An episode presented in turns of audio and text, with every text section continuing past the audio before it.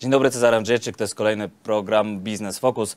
Pierwszy tak naprawdę w tym roku z gościem w studiu, bo odcinek premierowy w 2020 mieliśmy z Michałem Masłowskim z konferencji Forum Finansów Inwestycji, a dzisiaj odcinek pierwszy w studiu i od razu temat, który moim zdaniem będzie jednym z przewodnich w tym roku, jeśli chodzi o naszą antenę, ale nie tylko, czyli generalnie tematyka szeroko pojętego fintechu, ale ponieważ miałem już gości z tego sektora w studiu, postanowiłem dzisiaj zaprosić kogoś, kto e, tajniki i meandry y, sektora fintechowego zgłębiał nie tylko w Polsce, ale przede wszystkim w Londynie, w Wielkiej Brytanii.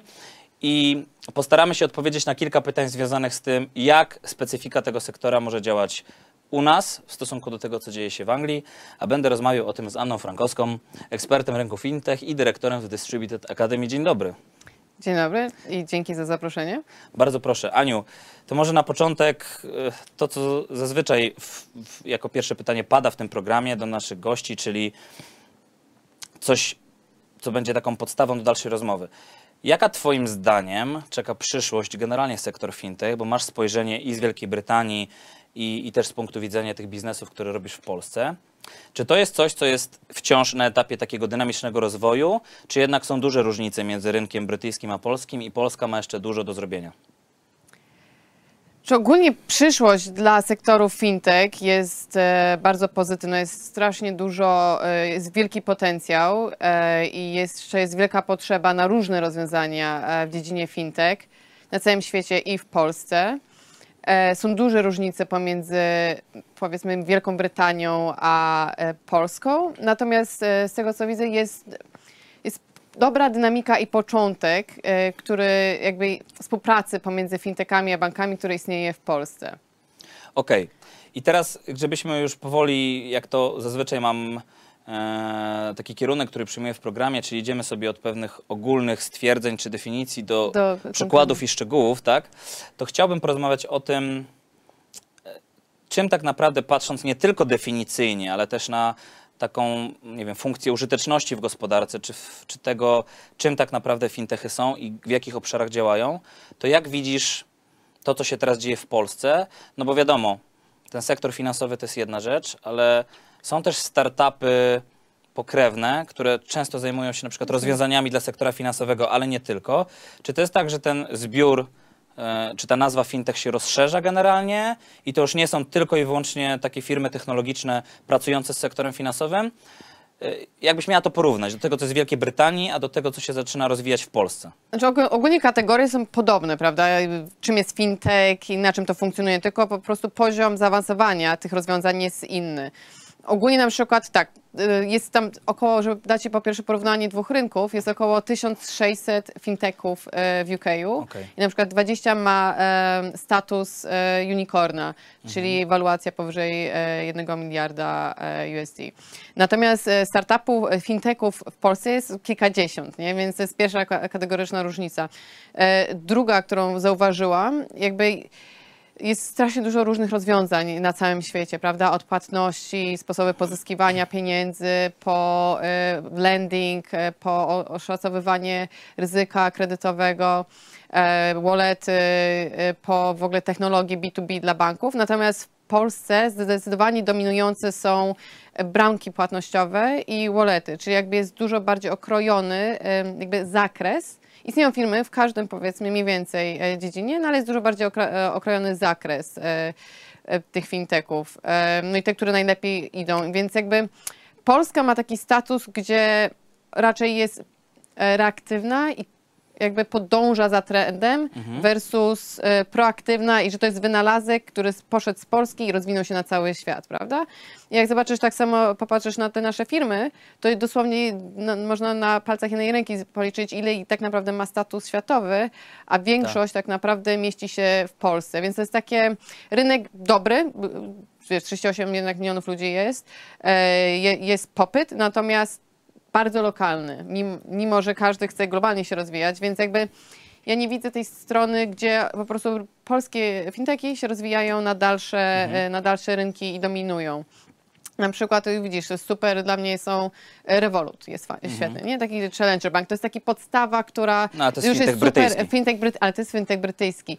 I na przykład w Polsce istnieje głównie Revolut, Natomiast wiesz, w UK został jeszcze, w Londynie y, jest jeszcze Monzo, Moniz, Starling Bank, jest y, berliński N26, więc jest Atom Bank, więc jakby tych challenger banków jest multum, nie? I na przykład ja jestem y, klientką ich wszystkich. Okej. No i sobie używam ten, który ma lepsze zależności po prostu na przykład rates, no.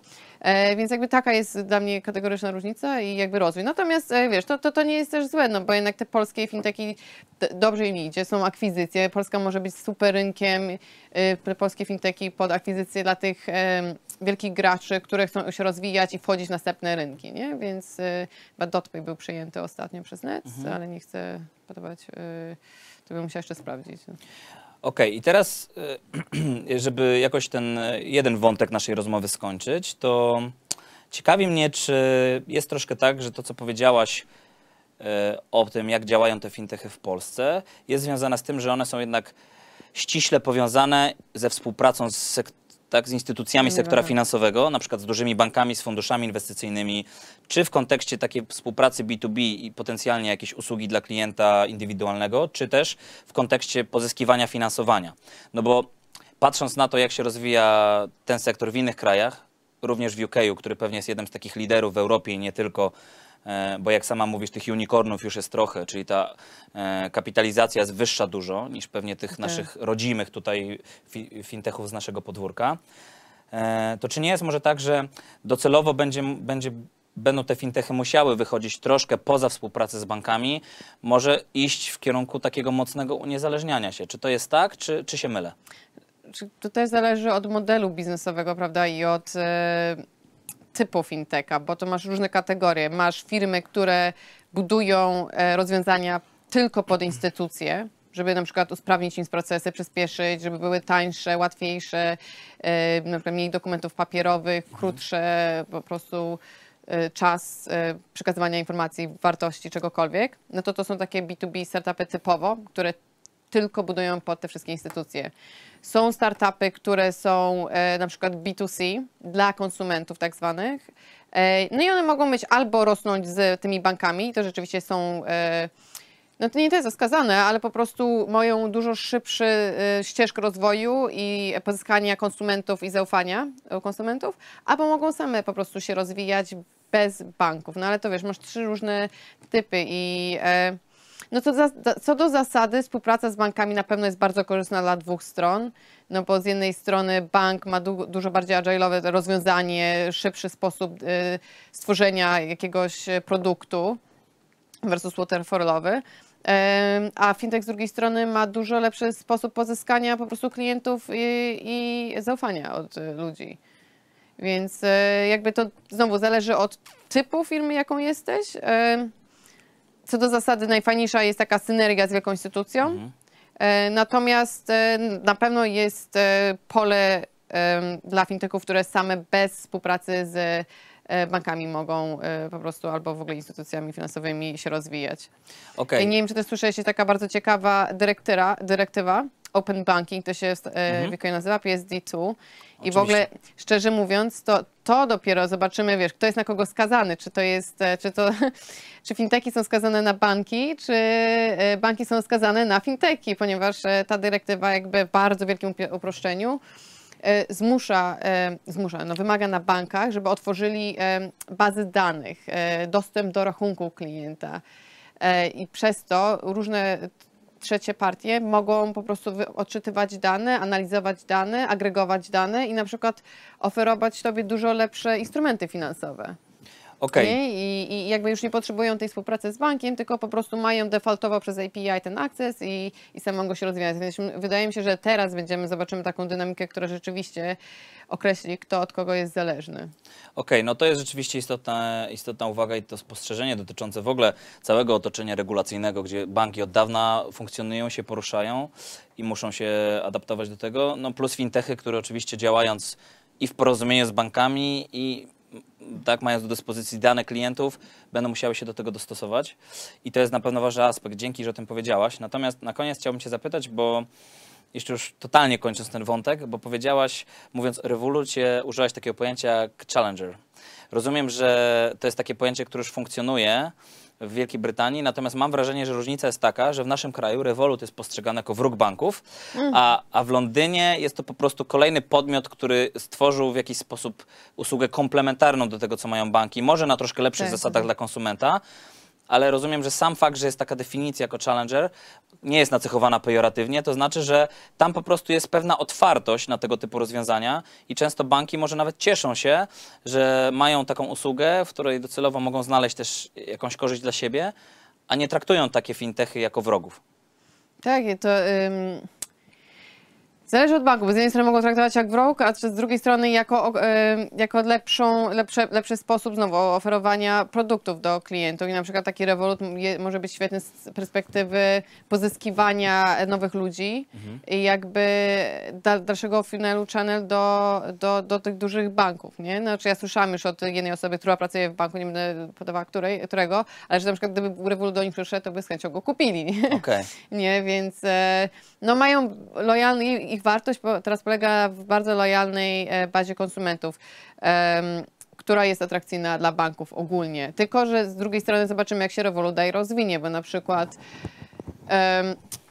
jest e, kwestia e, monetyzacji, prawda? Revolut teraz super się rozwija, typ, typowo startupowo, pozyskuje bardzo dużo klientów, wchodzi na różne, równe, różne rynki, ale kwestia teraz jest e, monetyzacji, prawda? Oni mają subskrypcję jakąś tam miesięczną, no ale wiesz, co do zasady, pracowałam w banku kiedyś i jakby ba, bank, banku inwestycyjnym, banki i głównym e, źródłem dochodu nie są e, konta, e, bank accounts, tylko tak naprawdę to jest wypuszczanie na przykład pożyczek albo produkty dodatkowe. produkty dodatkowe, nie? Te, więc ten bank, taki typowy rachunek jest jakby standardem, ale jednak monetyzują to w inny sposób. Więc jestem bardzo ciekawa, jak Revolut dalej się rozwinie e, z perspektywy monetyzacji. Właśnie, czy to może go e, będzie bardziej pracował z bankiem bliżej, jakąś instytucją finansową, czy na przykład sam będzie w stanie od strony e, właśnie takich pożyczek e, jakby wygenerować jakby dodatkowy sposób dochodu albo tam syndicated bonds, czy obligacje różne i tak dalej, i tak. No zobaczymy.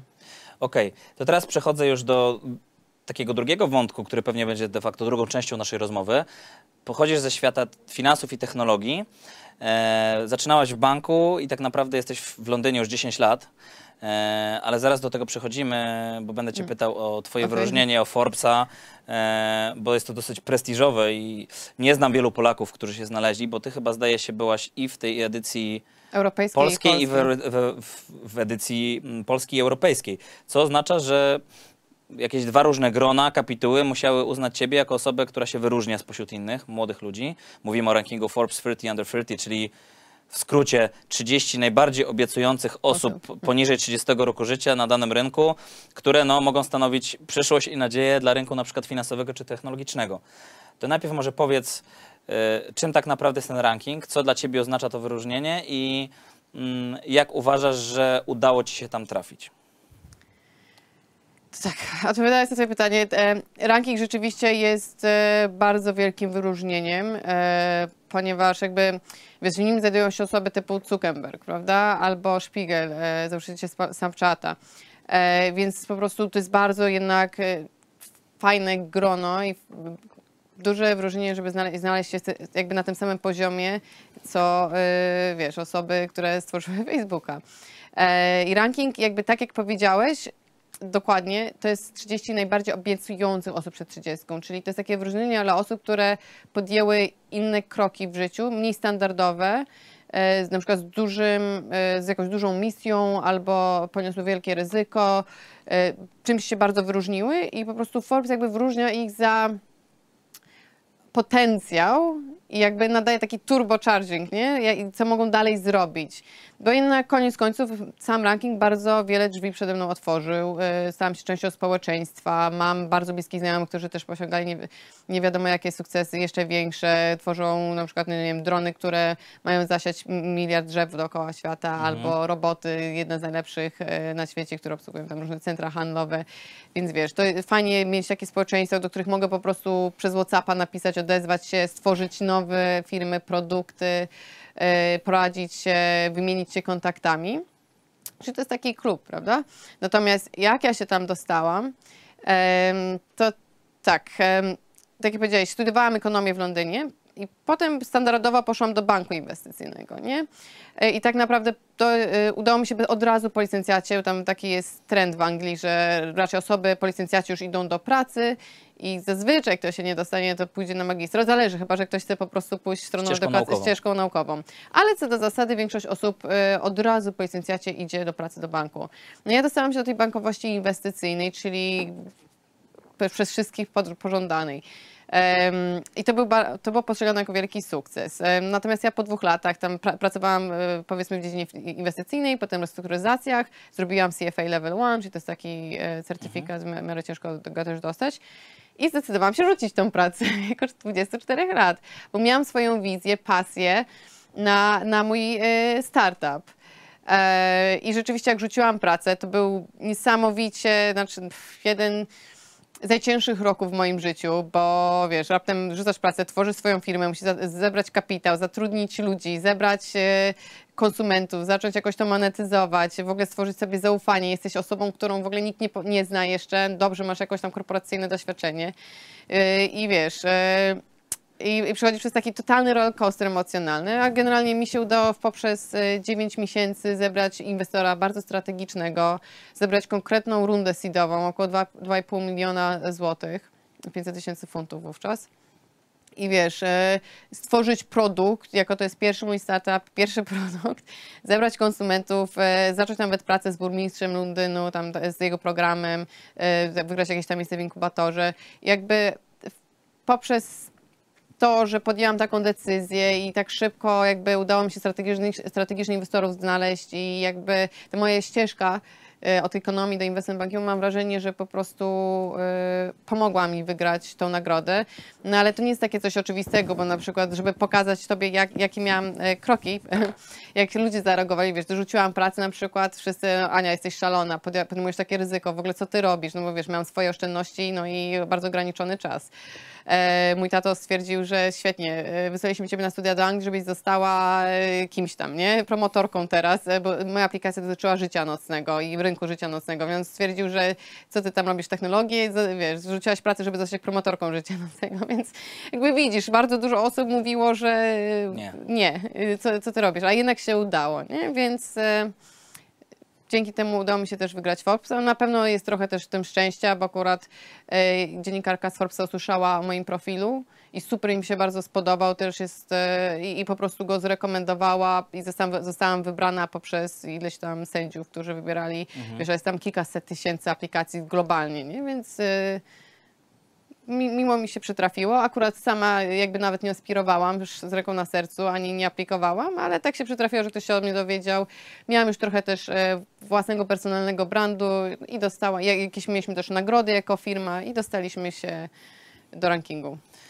No i super. I wiem, że już w- po tym, jak rzuciłaś tą pracę w banku inwestycyjnym, zrobiłaś jedną aplikację, potem zrobiłaś jeszcze coś fajnego, zdaje się. Czyli w Londynie miałaś takie, powiedzmy, dwa udane projekty. Tak. Prawda?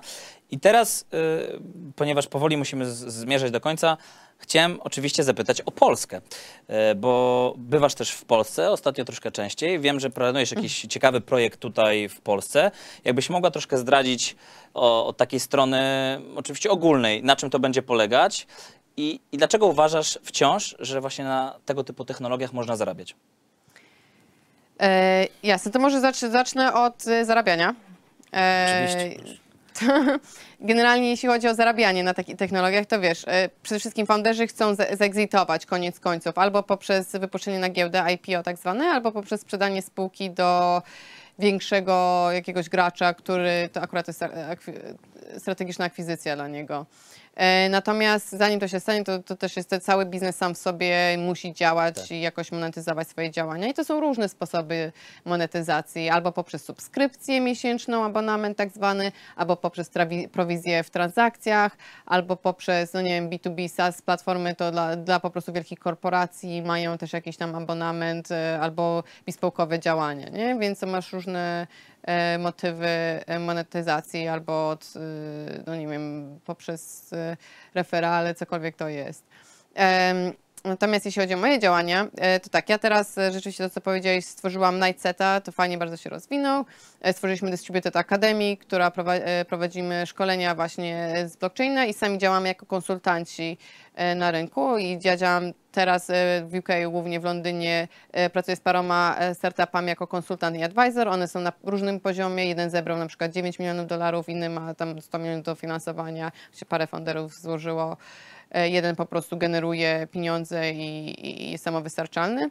Więc ja pracuję jako konsultant advisor z nimi, natomiast sama inwestuję również w startupy, ale ponieważ ja bardzo lubię tworzenie firm, więc e, wiązuję się w nie. I teraz e, zainwestowałam w taki nowy startup, niedługo będzie wychodził.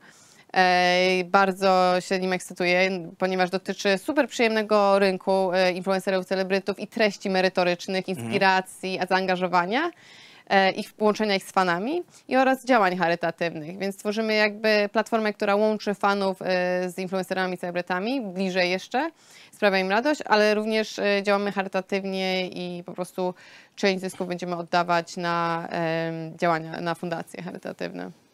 I jakby to jest moja perełka na, 20, na 2020 rok, e, z której się bardzo cieszę. Super. Wydaje mi się, że to, co mogę powiedzieć, to powodzenia i żeby Dzięki. wszystkie projekty, które teraz realizujesz i które przed Tobą się udały.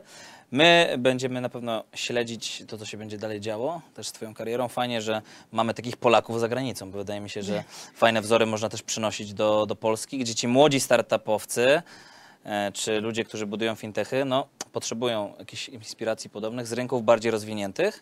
Porady, Prawda? tak samo mentoringu, e, advisory. Nie, akurat we wrześniu w tamtym roku, e, czy Londyn chce współpracować, e, UK chce współpracować z Polską, nie? Akurat w tamtym roku byłam zaproszona poprzez biuro burmistrza Londynu, Sadiq Khana, majora Londynu. E, Przyjechałam z nim na konferencję do Warszawy i byłam jedną z panelistek, prelegentek, właśnie zachęcających polskich przedsiębiorców, żeby rozwijali się dalej do Londynu. I powiedzieliśmy właśnie, jakie są ścieżki dalszego rozwoju, do kogo mogą się zwrócić, jak, jaki jest ekosystem. Więc e, jakby jest chęć, Polska ma wielki potencjał. E, uważam, że właśnie dużo można też z Anglii wyciągnąć ze względu na to, że tam już są takie success cases, nie? Są firmy, które są już Tak. na tym poziomie unicornowym, są osoby, które zegzitowały, są dużo większe rundy, ale wiesz, inwestycyjne typu e, w Anglii seria A to jest 15 milionów dolarów, nie? Ja tutaj rozmawiam z jakimś funduszem, tam 1 milion dolarów to jest se- seria A, więc po prostu to tak kategoryczna różnica, prawda? Em, i, a wiesz, Polska koniec końców ma super e, kapitał ludzki. E, wiesz, z, z niesamowitych do, dobrych deweloperów. Mamy wspaniałe uczelnie, więc jakby ludzie są, praca jest, nie? Znaczy te, te umiejętności techniczne. Tylko po prostu trzeba dojrzeć do tego. Jeszcze wracając do tematu fintechowego, na przykład no ja tu widzę, że jest współpraca jednak, nie między bankami, instytucjami finansowymi i, i, i tymi fintechami. Jest dużo nawet może i bar- bardziej taka otwarta, nie? Tylko znowu działają na innym poziomie, na innych rozwiązaniach. No jeszcze i ko- ko- końcowo, kończąc, podsumowując, jeszcze jeśli chodzi o rynek sam fintechu, nie? Tak lubię, e, bardzo powtarzam i podkreślam, że okej, z- powiedzmy w 2018 poszło 111 miliardów dolarów inwestycji światowej w fintechi, prawda? Więc dużo bardzo się rozwią- e, rozwiązań buduje, ale koniec końców, z perspektywy takiej bardziej e, ONZ-owskiej, UN- United Nations, cały czas na świecie jest miliard 700 milionów ludzi bez dostępu do podstawowych instrumentów finansowych, które wiesz, nie mają ani konta, ani nic, a 60% Czyli taki nie- troszkę analfa- analfabetyzm finansowy. analfabetyzm, ale w ogóle nie- oni po prostu nie spotykają kryterium, e, żeby założyć konto. A wiesz, a 60% z nich ma telefony, smartfony. Więc jakby teoretycznie to może mają, mogą mieć odpowiednim rozwiązaniem i regulacją mogą mieć bardzo prosty sposób jakby to swoje em, oszczędzać i budować dobro w bardzo, bardziej taki sposób nie, em, trwały. Z tego szuka, szukałam słowa. E, I, I wiesz, to jest straszne, nie? Miliard 700 milionów ludzi i tak samo 200 milionów przedsiębiorstw nie ma dostępu tak samo do podstawowych instrumentów finansowych. Więc strasznie duży potencjał, bardzo dużo do zrobienia i to wszystko jeszcze będzie się bardzo rozwijało i mam nadzieję, że właśnie w tym też kierunku, wiesz, inkluzywności zamiast poprawiania po troszeczku jakichś tam UX-ów, UI-ów i... Zainspirowałaś mnie do jeszcze jednego pytania. Jednak, po pierwsze, czy możemy obawiać się w, tej tema- w tym temacie, o którym rozmawiamy, w jakikolwiek sposób Brexitu, że on może coś zablokować, spowolnić? I druga rzecz, czy uważasz, powiedziałaś o tym potencjale Polski, o tym, że widzisz, że jest chęć współpracy różnych podmiotów z UK e, czy z Londynu z Polską? Czy widzisz szansę na to, żeby Polska tu w naszym regionie Europy Środkowo-Wschodniej stała się takim hubem technologicznym, bo jesteśmy dużym krajem, z dobrymi zasobami ludzkimi, z dobrym poziomem kształcenia, z dobrymi programistami. Czy, czy to może być taki kierunek, w którym będziemy podążać jako kraj? Oczywiście, jeśli określone rozwiązania też na poziomie rządowym będą. No i czy, czy wówczas będziemy bardziej atrakcyjni do takich rynków, na przykład jak Stany?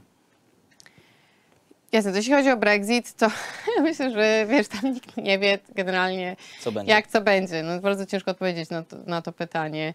Jakby co do zasady, Londyn chce się pozycjonować i chce zostać, tak jak jest, tą potęgą finansową i hubem technologicznym, nie? więc na pewno pozycję będzie w Londyn walczył. E, I w ogóle UK, em, ale Londyn co do zasady, nie? więc jakby na pewno politycy to mają, poli- politycy to mają na uwadze. Jakby, bo to jest duży koszt, jeśli Londyn s- straci swoją pozycję na rynku światowym. Natomiast to, co powiedzieć o Polsce, Polska ma świetny potencjał, żeby zostać, wiesz, tym hubem takim na przykład też e, Europy Środkowo-Wschodniej, albo łączyć się bardziej na przykład ze Stanami, z, z, z UK, z całą Europą, może z rynkami azjatyckimi. No tylko po, po- potrzebujemy też z perspektywy fintechowej odpowiednich regulacji, odpowiedniej edukacji tak samo dla ludzi i dla przedsiębiorców, dla funduszy inwestycyjnych też e, i dla e, instytucji e, finansowych. Przedsiębiorcy muszą, jakby na przykład w Londynie non-stop są meetupy, nie? Codziennie masz tam, nie, nie możesz wręcz wybrać, tyle się dzieje. A tutaj raczej jest troszeczkę powolniej, nie? Więc przedsiębiorcy między sobą powinni więcej pracować, rozmawiać, dzielić się. E, Na pewno już jest trend taki, że ludzie idą tą ścieżką. Ale wiesz, to, to po kolei e, według mnie Polska ma fajny, fajny potencjał, cieszę się z tego. Tylko po prostu potrzeba czasu. Nie jako gospodarka w ogóle jesteśmy na innym tak samo etapie ze względu na historię.